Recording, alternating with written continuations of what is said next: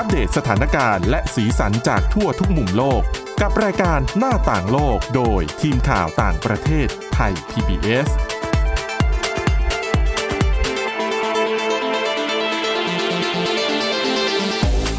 สวัสดีค่ะ ยินดีต้อนรับคุณผู้ฟังเข้าสู่รายการหน้าต่างโลก วันนี้ดิฉันชลันทรยศธาสมุทรทำหน้าที่ดำเนินรายการนะคะ วันนี้ก็จะมีเรื่องหลาย ๆ เรื่องมาชวนคุณผู้ฟังคุย กันไปนะคะ เรื่องแรกหลาย ๆ คนอาจจะได้เห็นโซเชียลมีเดียในเรื่องของคังคูบาย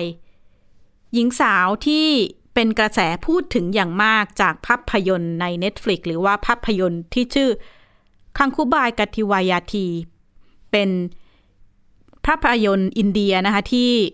ฉายผ่านทาง Netflix แล้วก็กลายมาเป็นไวรัล นิยมอันดับหนึ่งของไทย แล้วก็เป็นกระแสที่ดังชั่วข้ามคืนหลาย ๆ คนก็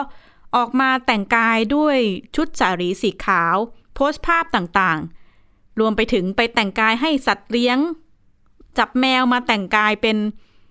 สาวชาวอินเดียก็มีให้เห็นในหลาย ๆ โพสต์นะคะ หลาย ๆ ท่านที่ติดตามภาพยนตร์เรื่องนี้ก็คงได้เห็นภาพ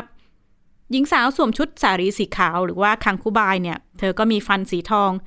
นั่งไขว่ห้างพูดสุนทรพจน์บนเวที เน้นในเรื่องประเด็นของการเคารพต่อสิทธิและศักดิ์ศรีของอาชีพโสเพณี ในหนังเรื่องนี้นะคะ ก็มีเขาโครงเรื่องย่อ มาจากนิยายที่ชื่อว่าMafia Queens of Mumbai โดยฮุสเซนไซดี อดีตนักข่าวสืบสวนสอบสวน โดยอ้างอิงมาจากเรื่องจริงของคังคูบายฮาจิวันดัส นักเคลื่อนไหวผู้ที่รับสมญานามว่าเป็นราชินีมาเฟียแห่งมุมไบ อันนี้อาจจะมี spoiler alert นิดนึงนะคะ แต่ว่าท่านผู้ฟังฟังได้นะคะ ไม่ได้มีลงเนื้อหารายละเอียดอะไร แต่ว่าอาจจะเกริ่นเรื่องให้ผู้ฟังที่ไม่เคยได้ยิน หรือว่าไม่เคยติดตามเรื่องนี้สักเล็กน้อยนะคะ เรื่องนี้เป็นเรื่องของหญิงสาวคนหนึ่งที่ชื่อว่าคงคาฮาจิวันตัส กริยาวาตีนะคะ ชื่อเดิมของคังคูบาย เธอเองเป็นลูกสาวคนเดียวของครอบครัว ผู้มีการศึกษาในเมืองกาเทียวานะคะ แล้วก็เธอเนี่ยฝันว่าอยากจะเป็นนักแสดงเข้าสู่วงการภาพยนตร์ จากนั้นเนี่ยเธอตกหลุมรักกับลูกจ้างของพ่อหรือว่ารามานิก แต่ว่าสุดท้ายก็ถูกหลอกพาไปขายในซ่องโสเพณีที่กามาทิปุระนะคะ หลังจาก การที่เธอถูกหลอกไปขายเนี่ย เธอก็ถูกกดขี่ข่มเหงทำร้ายร่างกาย ดูหมิ่นศักดิ์ศรีต่างๆทำให้เธอตัดสินใจลุกขึ้นสู้นะคะ แล้วก็กลายมาเป็นผู้มีอิทธิพลในวงการโสเพณี ความพยายามผลักดันให้อาชีพนี้เป็นอาชีพถูกกฎหมาย ก็ได้เห็นภาพการดำเนินท่าทีเหล่านี้ในภาพยนตร์ดังกล่าวนะคะ แต่ถ้ามามองสถานการณ์ที่อินเดีย อินเดียเนี่ยการค้าประเวณี ไม่ใช่เรื่องผิดกฎหมายนะคะมีกฎหมายฉบับนี้มารับรองตั้งแต่ปี 1956 แต่ว่าทำได้เฉพาะในพื้นที่ระโหฐานเท่านั้น แต่หากไม่แม้แม้จะมีกฎหมายรับรองเป็นอาชีพที่ไม่ได้ผิดกฎหมาย แต่ว่าโสเพณีอินเดียเองก็ยังคงไม่ได้รับสวัสดิการเต็มรูปแบบ เมื่อเทียบกับอาชีพอื่น ๆ ยังคงได้เห็นภาพการเดินหน้าเรียกร้องแก้กฎหมาย เพื่อให้อาชีพนี้เข้าถึงสวัสดิการแล้วก็เงินบำนาญเหมือนเหมือนกับอาชีพอื่นค่ะ ไปดูที่หลายประเทศทั่วโลก ก็มีการมีกฎหมายรับรองนะคะว่าอาชีพนี้หรือว่า sex worker เนี่ยถูกกฎหมายในหลายประเทศทั่วโลก หนึ่งในย่านดังที่คนไทยหลาย ๆ คนอาจจะได้ยินก็คือ Red Light District นะคะ หรือว่า De Wallen ที่กรุงอัมสเตอร์ดัมเมืองหลวงของเนเธอร์แลนด์ แล้วก็สถานที่นี้เนี่ยเป็นแหล่ง ค้าประเวณี ชื่อดังของโลก เนเธอร์แลนด์เองอนุญาตให้ผู้ที่มีอายุ 21 ปีเป็นต้นไป ขอใบอนุญาตประกอบอาชีพดังกล่าว แล้วก็อนุญาตให้สถานค้าบริการทางเพศ ขอใบอนุญาตจากภาครัฐได้เช่นกันนะคะ ดิฉันเองก็เคยได้มีโอกาสไปเดินใน Red Light District นะคะ ก็จะมีเป็นพื้นที่สีแดงมีตู้กระจกมีทั้งผู้หญิงผู้ชายที่ มาทำหน้าที่ขายบริการแต่ว่า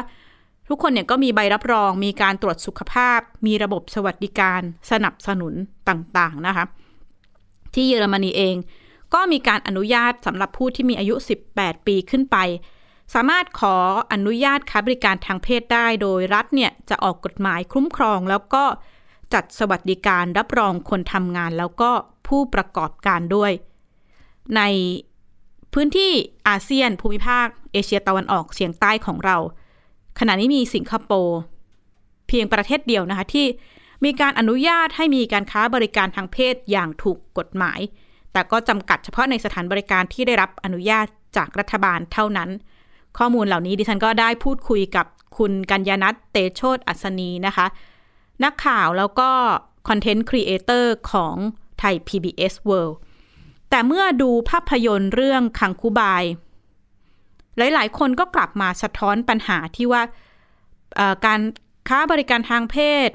อาชีพโสเภณีเนี่ยเป็นปัญหาร่วมสมัยของหลาย ๆ สังคมทั่วโลก โดยเฉพาะด้านหนึ่งเนี่ยก็ปฏิเสธไม่ได้ว่าเป็นอาชีพที่ขับเคลื่อนเศรษฐกิจสำคัญ แต่ว่าก็เผชิญกับข้อจำกัดหรือว่า ความขัดแย้งทางประเด็นในสังคม แล้วก็กฎหมายต่างๆ ที่นี่หันมามองในไทยนะคะ ในเรื่องของมุมมองทางกฎหมาย และความขัดแย้งต่อค่านิยมดั้งเดิมเนี่ยก็ยังมีอยู่เพราะว่าในไทยเองเราก็มองเรื่องการค้าบริการทางเพศว่า เป็นเรื่องขัดศีลธรรม แต่ว่าในความเป็นจริงเนี่ยก็ปฏิเสธไม่ได้เลยว่าไทยเองถูกเรียกว่าเป็นแหล่งค้าบริการทางเพศแห่งเอเชีย สำหรับในไทยเนี่ยการค้าประเวณีก็นับว่าเป็นสิ่งที่ผิดกฎหมายนะคะ แม้ว่าจะมีความพยายามจากภาครัฐในหลายยุคหลายสมัยที่จะแก้ปัญหาแก้กฎหมายดังกล่าว แต่ที่ผ่านมาปัญหาก็ยังคงอยู่ เพราะว่าในทางปฏิบัติเนี่ยการจัดการก็จะใช้วิธีการไปล่อซื้อจับปรับบุกทลายแหล่งต่างๆ ซึ่งมันไม่สามารถเป็นเสียงสะท้อนว่าไม่สามารถแก้ไขปัญหาได้จริง การดำเนิน การอาชีพค้าบริการก็เป็นไปอย่างหลบๆซ่อนๆ ซึ่งประเด็นเหล่านี้เนี่ยส่งผลกระทบต่อคุณภาพชีวิตของผู้ที่ทำอาชีพนี้ ไม่ว่าจะเป็นรายได้ที่ไม่แน่นอน อันตรายจากการถูกริดไถการเอารัดเอาเปรียบเพื่อผลประโยชน์ รวมไปถึงการที่ไม่สามารถมีสวัสดิการต่างๆ เหมือนอาชีพอื่นได้ คุณวิภาปิ่นแก้วผู้สื่อข่าวของไทย PBS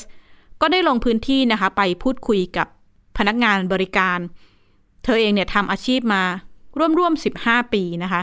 ใช้ชีวิตในพื้นที่สาธารณะกินนอนที่ทำงานคือที่เดียวกัน แล้วก็ตัวเธอเองก็มีเพียงแค่เสือแล้วก็กระเป๋า ใส่ของเพียงไม่กี่ใบเท่านั้น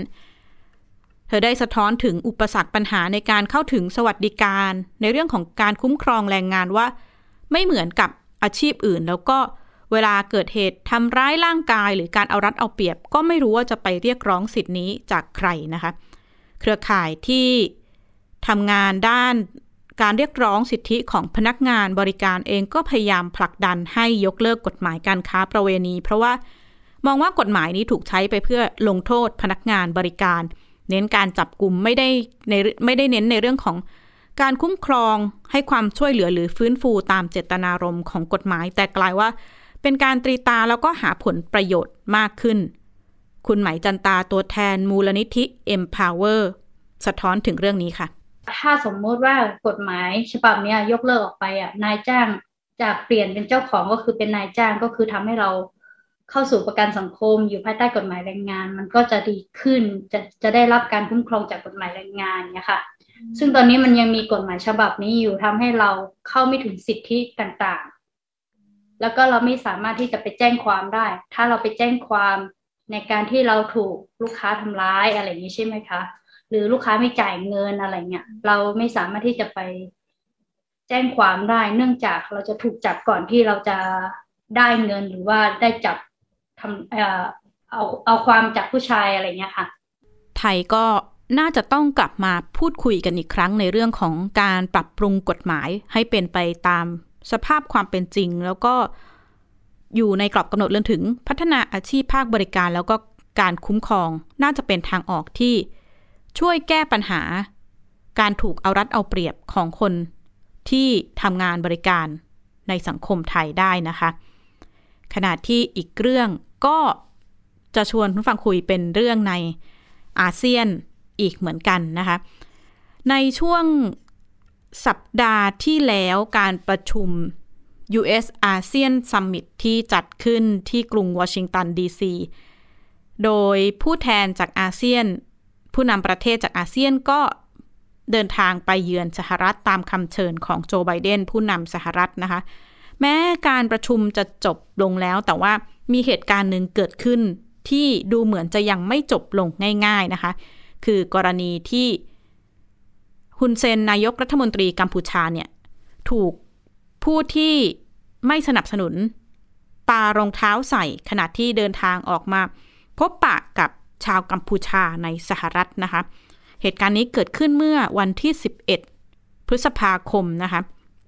ระหว่างที่นายกรัฐมนตรีกัมพูชาออกมาพบปะกับชาวกัมพูชาในสหรัฐที่ต่างเดินทางมาให้กำลังใจบริเวณหน้าโรงแรม Willard InterContinental เมื่อกลางสัปดาห์ที่เมื่อสัปดาห์สองสัปดาห์ที่แล้วนะคะ ก็จะได้เห็นถ้าหลาย ๆ คนได้ดูคลิปบนโลกออนไลน์ ก็จะมีภาพรองเท้าสีน้ำตาลรองเท้าผู้ชายนะคะ ถูกคว้างไปยังผู้นำกัมพูชา สมเด็จทุนเซน ก่อนที่จะกระทบมือถือของกลุ่มผู้สนับสนุนที่ตอนนั้นกำลังถ่ายเซลฟี่กับฮุนเซน แล้วก็ตกลงใกล้กับกาดของสหรัฐ ผู้ที่คว้างรองเท้าเนี่ยออกมายอมรับนะคะ ชื่ออกตูเป็นอดีตทหารกัมพูชาวัย 72 ที่ ตอนนี้ก็ลี้ภัยไปสหรัฐ ออกมายอมรับว่าตัวเขาเองเนี่ยเป็นคนปารองเท้านะคะ แล้วก็ทำไปเพราะว่าต้องการให้ผู้นำกัมพูชาอับอาย เขาระบุว่าก่อนหน้านี้เขาก็เคยนี่เป็นความตั้งใจเดินทางมา เพื่อจะมาปารองเท้าใส่ผู้นำกัมพูชา ให้สัมภาษณ์กับ Radio Free Asia นะคะว่าสำหรับเขาเนี่ยการปารองเท้ายังน้อยไปเมื่อเทียบกับสิ่งที่รัฐบาลฮุนเซนทำกับประชาชนโดยเขา ย้อนไปถึงในเรื่องของการปราบปรามผู้เห็นต่างเมื่อ 20 กว่าปีที่แล้วนะคะ ซึ่งญาติของเขาเองเนี่ยเป็นหนึ่งในผู้เสียชีวิต อดีตนายทหารคนนี้ระบุว่าหลังปารองเท้าเองเนี่ยการ์ดของฮุนเซนก็พยายามจะเข้ามาทำร้ายเขา แต่ว่าเจ้าหน้าที่สหรัฐเข้ามาแยกแล้วก็กันเขาออกนอกพื้นที่นะคะ แม้ว่าหลังเหตุการณ์เนี่ยนายกรัฐมนตรีฮุนเซนเองจะออกมากล่าวกับผู้สนับสนุนว่า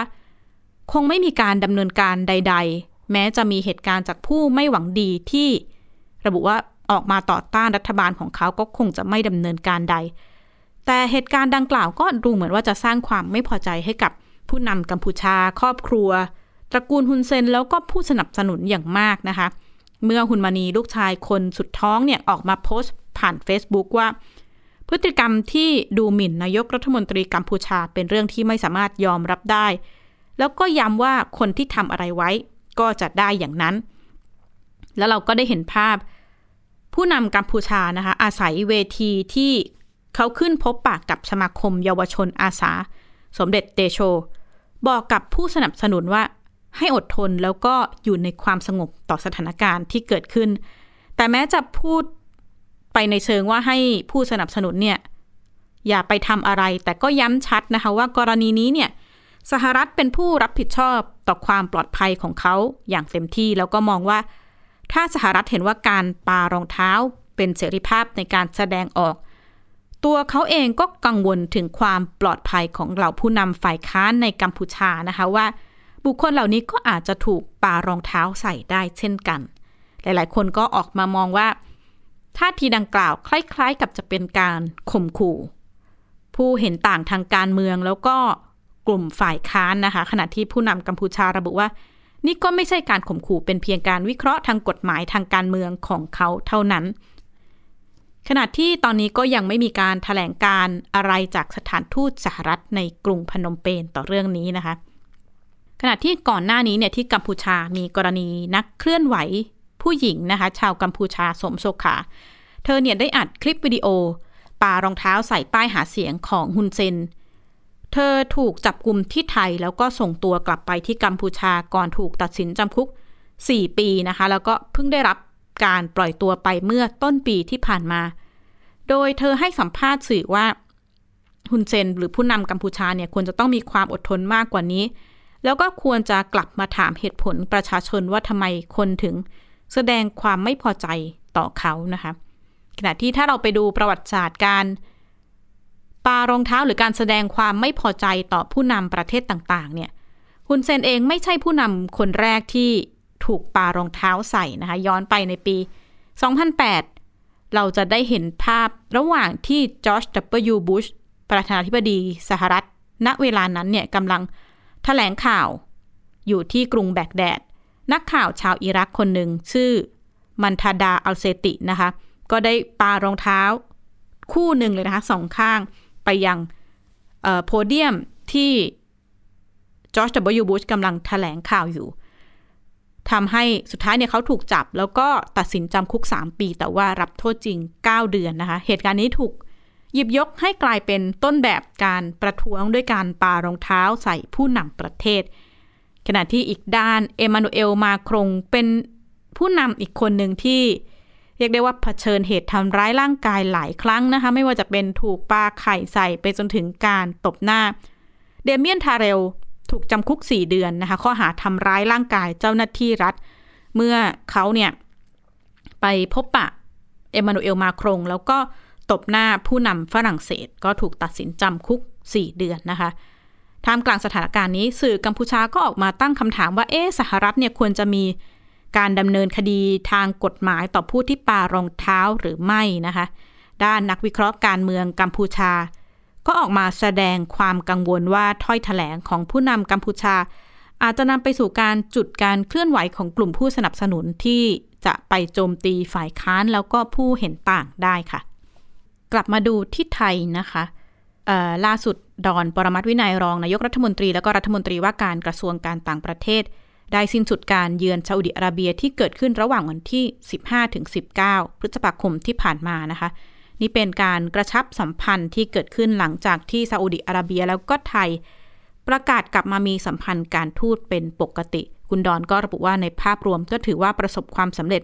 ที่ทำให้ซาอุตระหนักได้ว่า เราสามารถเป็นมิตรที่ดี เป็นคู่ค้าแล้วก็เป็นหุ้นส่วนทางเศรษฐกิจร่วมกันได้ ไทย PBS เองได้มีโอกาสพูดคุยกับคุณธานีแสงรัฐ อธิบดีกรมสารนิเทศกระทรวงการต่างประเทศค่ะรัฐมนตรีกระทรวงกระทรวงการลงทุนนะครับของซาอุดิอาระเบียเขาใช้คำว่าทางฝ่ายเขาเนี่ยแล้วผมคิดว่าทางฝ่ายเราด้วยเนี่ยมีความกระหายนะครับมีความกระหายอยากที่จะกลับมามีปฏิสัมพันธ์ กลับมาเรียนรู้ทำความรู้จักกันอย่างอย่างมากนะครับ ทั้งภาครัฐและภาคเอกชนนะครับในส่วนของของการทำจับคู่ธุรกิจเนี่ยนะครับบริษัทซาอุดิอาระเบียเนี่ย ถึงกว่า 110 บริษัทนะครับที่เข้าร่วมกิจกรรมที่จัดขึ้นโดยกระทรวงลงทุนของซาอุดิอาระเบียนะครับเพื่ออคุยกันเรื่องโอกาสการค้าการลงทุน ในสาขาธุรกิจต่างๆนะครับไม่ว่าจะเป็นพลังงานนะครับเคมีพันเกษตรอาหารการท่องเที่ยวและบริการสุขภาพนะครับมีนอกนี้มียังยังมีกลุ่มธุรกิจ